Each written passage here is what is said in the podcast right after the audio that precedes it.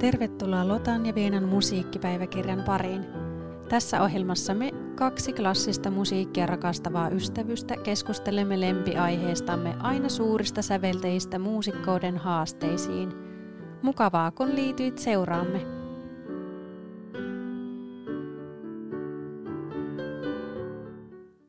Tämä on jatkoa jaksolle neljä, nelikätinen fantasia. Mitähän tämä seuraava osa Allegra Vivace sitten kertoo Supertin muusasta, eli tästä Karolinesta.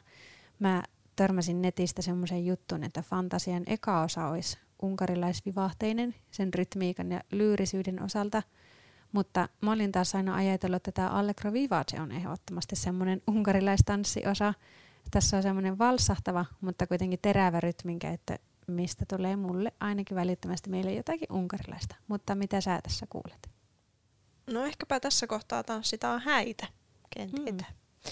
Jos tämä meidän tarinan rakastunut päähenkilö tässä vaipuu kuvitelmiinsa ja miettii, että mitä voisi olla. Mm. Kieltämättä tässä on semmoista Brahmsin unkarilaisista tansseista muistuttavaa.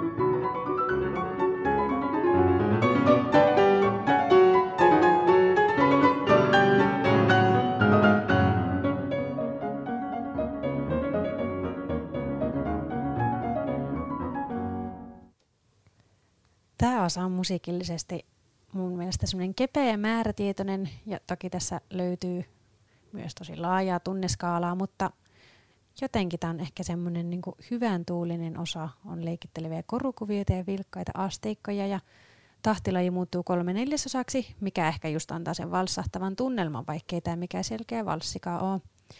Ja mun mielestä tämä on semmoinen vaihe tässä musiikissa, missä eletään tässä ja nyt ja ei mietitä sen enempää. Tämä Vivace-osa ei varsinaisesti johda mihinkään, vaan tämä on ehkä sitten kuitenkin semmoinen hilpeähkö tanssi dramaattisempien tunteiden keskellä. Mikä jottei. Tämä on muuten mun mielestä hankalin kohta soittaa tässä koko teoksessa. Ainakin sekondon osalta. Tai ei välttämättä koko tämä osa, mutta tässä on semmoisia nopeita terssijuoksutuksia, jotka pitää soittaa yhdellä kädellä, eli mm. oikealla kädellä. Se kuulostaa helpolta, mutta se ei todellakaan sitä ole. No jep. Tämä on kuitenkin aika muhkeaa ja ilottelevaa tanssia vielä. Joo, ja tässä on hauska. Tässä toistuu semmoinen rytmin käsittely, mikä on muissakin osissa, mutta tässä se kuulostaa niin selvästi, mä en voi olla kuulematta sitä jokkanti, jokkanti, Sitä on tosi hauska aina soittaa. No joo. Joo, mutta tämän jälkeen tullaan semmoiseen pienten kellojen helkyntään, ennen kuin palataan taas tuohon Allegro Vivacen alkuteemaan. Thank you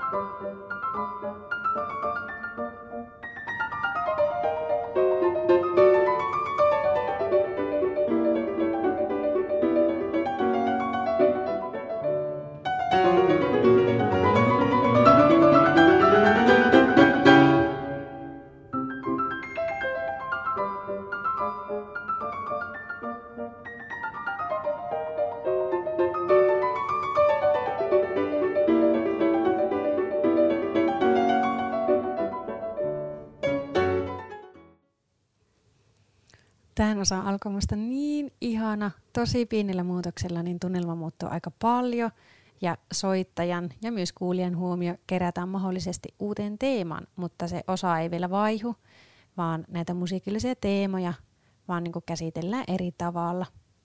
Mutta sitten seuraavaksi tuleekin ehkä kappaleen merkittävin siirtymä.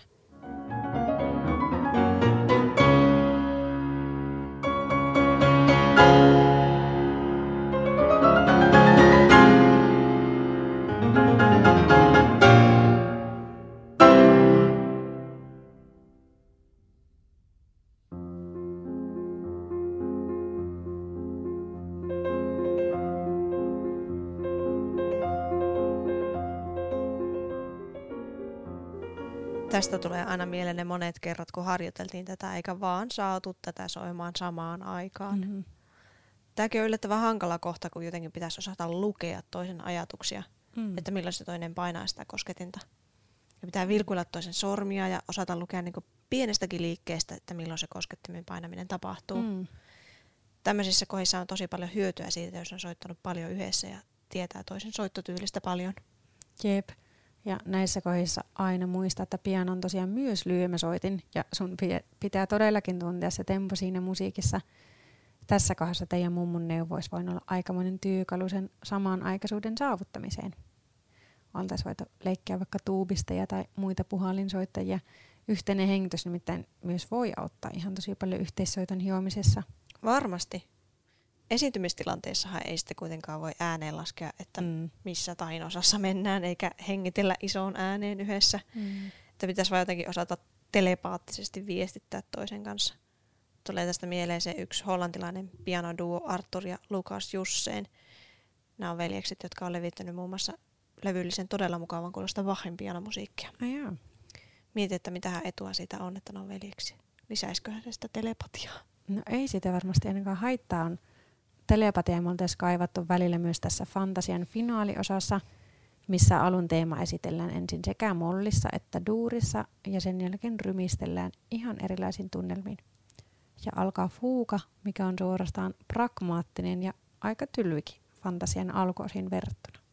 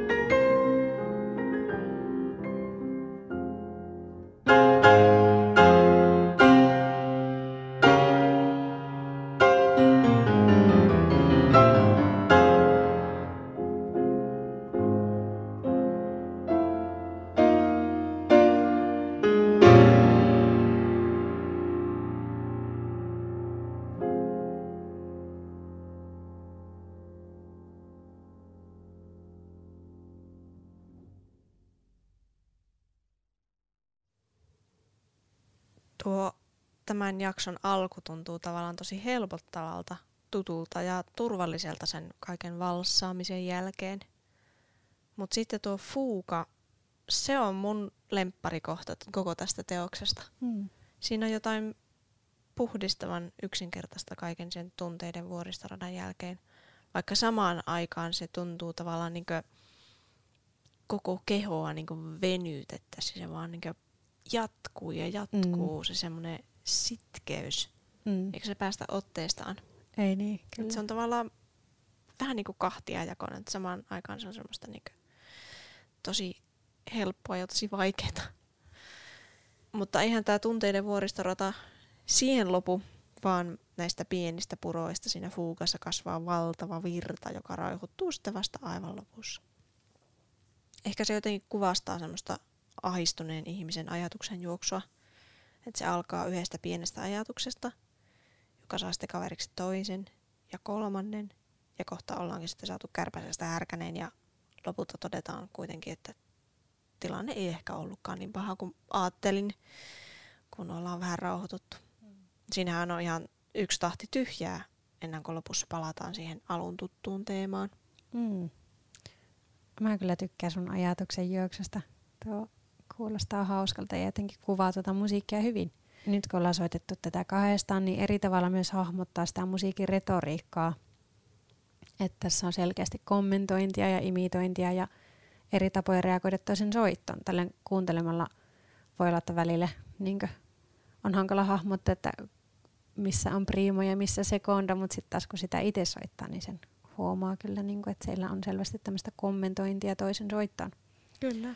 Ja sitten se yhden tahin tauko tosiaan siinä ennen loppua ei ollut sattumaa. Mä ihan nyt Wikipedian lähteinään luin, että tuon tahin, sen tyhjän tahin jälkeistä kadenssia on kutsuttu Schubertin koko teoksen merkittävämmäksi kadenssiksi, koska hän onnistuu tiivistämään kahden teeman kaksijakoisuuden teoksen viimeisiin kahdeksaan tahtiin. Eli aika, aikamoinen saavutus. Todellakin. Schubert oli ihan selvä nero. Mm. Harmi, että se kuoli niin nuorena. Schubert oli kuollessaan vain 31-vuotias. Nyt on pakko vähän valottaa Schubertin elämää, koska se on mun mielestä niin mielenkiintoista. Tämä on, Schubert on semmoinen niin arvoituksellinen persona, että sen, sen persoonallisuuden monia säikeitä on yritetty tutkia eikä niitä välttämättä vieläkään ole saatu selville. Et se ei ole niinku yksiselitteisesti semmoinen nero, jonka voi nostaa jalustalle, vaan se on ihan selkeästi myös ihminen, mutta silti jollakin tapaa erilainen kuin, kuin muut. Schubert syntyi Viinissä perheensä 12 lapsena vuonna 1797. Ähm, Franz Schubertin jälkeen perheeseen syntyi vielä kaksi lasta – mutta näistä kaikkiaan 14 lapsesta vain viisi eli aikuisikään asti. Schubertin isä olisi halunnut poikansa ryhtyvän opettajaksi, mutta niin kuin tiedetään, niin Schubert tunsi suurempaa paloa musiikkia kuin opetustyötä kohtaan. Schubert oli tosi lahjakas musiikissa jo lapsena. Sille opetettiin pianon ja viulunsoittoa ja se edistyi niissä molemmissa tosi nopeasti. 11-vuotiaana Schubert pyrki hovikappelen kuoroon – Tämä kuoro tunnetaan muuten nykyisin nimellä Wiener Sängerknaben. Ja Schubert pääsikin sinne. Samalla se pääsi Stadtkonvikt-kouluun, mutta opiskelu siellä ei ollut koinkaan hohdokasta. Ruoka ei ollut mitenkään erityisen hyvää, lämmitystä ei juurikaan ollut ja kuri oli ankara. Et voi kuvitella, että ei semmoinen 11-vuotias pikkupoika oikein siellä viihdy. Niinpä. Toukokuussa 1809 Ranskan armeija vielä miehitti Viinin mikä entisestään hankaloitti elämää siellä. Noina kouluvuosina Schubertia kannusti eräs vanhempi lakitieteen opiskelija Josef von Spaun, joka oli opiskelijaorkesterin johtaja. Vuonna 1812 Schubert pääsi sitten Antonio Salierin oppiin, mikä ainakin Jari Sinkkosen mukaan voisi olla yksi syy siihen, miksi Schubert niin innokkaasti yritti säveltää oopperoita. Salierihan sävelsi useampia oopperoita. Ja tämäkin tieto oli siis peräisin Sinkkosen kirjasta Nerouden lähteellä. Tiesitkö muuten, että Schubert on säveltänyt yhteensä 11 oopperaa ja lisäksi vielä muutaman, jotka ei tullut koskaan valmiiksi? No, tämä oli kyllä yllätys. Mä oon aina ajatellut Schubertia. No en ainakaan oopperasäveltäjänä, mutta kerropa lisää. Joo, itsellä näistä Schubertin oopperasta Rosamonde on ehkä jokseenkin tuttu, mutta muihin en ole oikeastaan tutustunut yhtään. Schubertin liidit tuntien oopperassa on varmasti kauniita kappaleita, mutta joku niissä on sitten kokonaisuutena ollut, että niitä ei nykyäänkään juurikaan esitetä. Niinpä. Sinkkonen toteakin näistä oopperoista, että Schubert haaskasi aikaansa kirjoittamalla ihastuttavaa musiikkia surkeisiin teksteihin. Oi ei. että Sinkkosen mukaan Schubertilla ei ollut yhtään hyvää silmää hyville libretoille. Ja sanoi myös, että Schubertin Stadtkonviktissa saama kirjallinen sivistys oli hyvinkin puutteellista, ja sen takia Schubert saattoi ymmärtää valitsemiaan tekstejä väärin. Ai jaa. Schubert esimerkiksi kirjoitti pari oopperaa August von Kotzenbuen teksteihin, joiden parodia se ei vaan ymmärtänyt yhtään. Voi kamala, oikeesti. Mm. Tämä on musta erityisen mielenkiintoista siksi, että mä kirjoitin aikoinaan kandityön Schubertin Die Schöne Müllerinin teksteistä, ja niistäkin luin, että niiden tekstien kirjoittaja Wilhelm Müller olisi tarkoittanut runonsa lähinnä vitsiksi, mutta Schubert otti ne tosissaan. Sinänsä jännä, että niinkin menestynyt lead-säveltäjä ei aina täysin ymmärtänyt valitsemiensa tekstien merkityksiä. No niin, oikeasti se on niinku pureksinut ne varmaan, jakanut ne niin moneen osaan ja tutkinut niitä tekstejä ja päätynyt siihen, että tämä on nyt tosi syvällistä. Mm. ja mä oon itse asiassa kans kuullut tuosta parodia-ajatuksesta myöhemmin. Ja se on ihan huvittavaa, kun sitten miettii, että edelleenkin tuo Die Schöne Müllerinin lead-sarja on kyllä ihan jalustalla, tai varmaan mm. jokainen laulumusiikkia opiskeleva, niin kyllä törmää siihen ja varmasti sitä Joo. tekee. Ja siis sehän on ihan upea musiikkia. Joo, hyvää musiikkia se ehdottomasti kyllä on. Sinkkosen kirjasta löytyy myös muuten tämmöinen mielenkiintoinen kuvaus Schubertista. Aikalaisten kuvausten mukaan Schubert oli vain noin 157 senttimetriä pitkä, tanakka ja lihaksikas mies. Käsivarret ja reidet olivat paksuhkot, kädet ja jalat olivat pienet ja kävelytyyli oli energinen ja määrätietoinen. Pää vaikutti suurelta muuhun ruumiiseen verrattuna ja hiukset olivat paksut ja ruskeat. Otsa ja leuka työntyivät esiin ja vaikuttivat ankarilta. Hänen lempeät silmänsä olivat vaalean ruskeat ja kulmakarvat olivat pensasmaiset. Jos hän suuttui, silmät kipunoivat – hän siristeli silmiään likinäköisten ihmisten tapaan, mistä syystä ne vaikuttivat pienemmiltä kuin olivatkaan. Hassua ajatella, että Schubert oli noin lyhyt. Et mun mittainen. Osittain ehkä tämän lyhyen mitan takia Schubertia kutsuttiin lempinimellä Schwammerl, eli suoraan suomennettuna pieni sieni. voi, voi myös olla, että Schubert sai tämän lempinimen sen takia, että oli toisinaan aika kova juomaan. Jaa, sekin vielä. Mm. Säveltäjien moninainen elämä. Mutta joo, ei ihme, että se kuoli sitten niin nuorena. Mm, jep. Schubert kuului myös tällaiseen kulttuuri-ihmisten Bildung-seuraan. Bildung tarkoittaa siis sivistymistä tai opiskelua saksan kielessä. Tässä seurassa oli kulttuurista kiinnostuneita nuoria miehiä, jotka keskusteli ja väitteli eri aiheista ja piti hauskaa keskenään tämmöinen toiminta ei ollut aivan ongelmatonta viranomaisten mielestä. Ja sekin Bildung-seura sai sitten osansa sen suurin pitkästä kynnestä. Tämä seuraan kuuluu myös eräs Franz von Schober, joka mainitaan Schubertin yhteydessä erittäin huonona vaikutteena. Schubert oli siis täyshedonisti ja hyvin karismaattinen. Ja Schubert muuttui sitten Schoberin vaikutuksesta vaan entistä holtittomammaksi ja röyhkeämmäksi – ystävien kohtaan. Ja muun muassa sitten niin menetti ystäviä sen mm. käytöksen, huonon käytöksen takia. Alkoholin käyttö lisääntyi ja niin myös visiitit paikallisissa ilotaloissa, joista Schubert sitten nappasi mukaansa syfiilistartunnan. Niinpä tietenkin. Tämä tartunta aiheutti Schubertille pitkään vaikeita ja varmasti kivuliaita oireita ja saattoi olla myös osasyy kuolemaan, joskin virallisena kuolinsyynä pidetään lavantautia. Joo, mehän yritettiin metsästää tätä virallista kuolin siitä pitkään, mutta perus, niin kuin muillakin historian merkkihenkilöillä, niin jotkut asiat sitten kuitenkin vaan jää hämärän peittoon. Niinpä niin. Schubertin aktiivinen sävellyskausi kesti noin 16 vuotta. Ja sen aikana se sävelisi noin tuhat teosta. Aattele. Mm. No niinpä. Tuhat teosta 16 vuodessa. Ja kuinka monta sinä niistä Lotta tunnet? No tuota... no ei.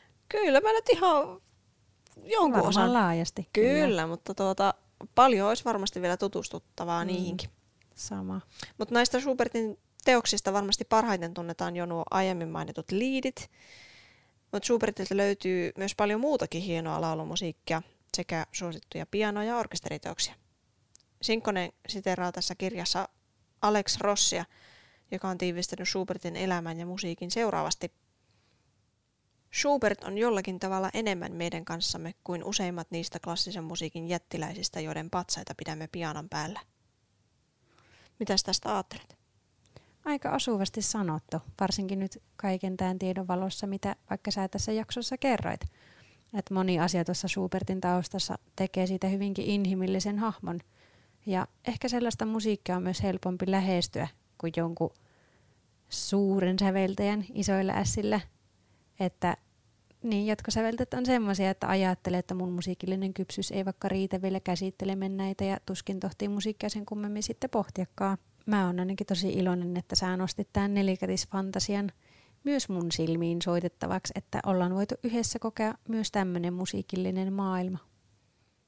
Kyllä, kiva kun rupesit soittaa sitä mun kanssa. Siitä on tullut tosi merkittävä meille. Hmm.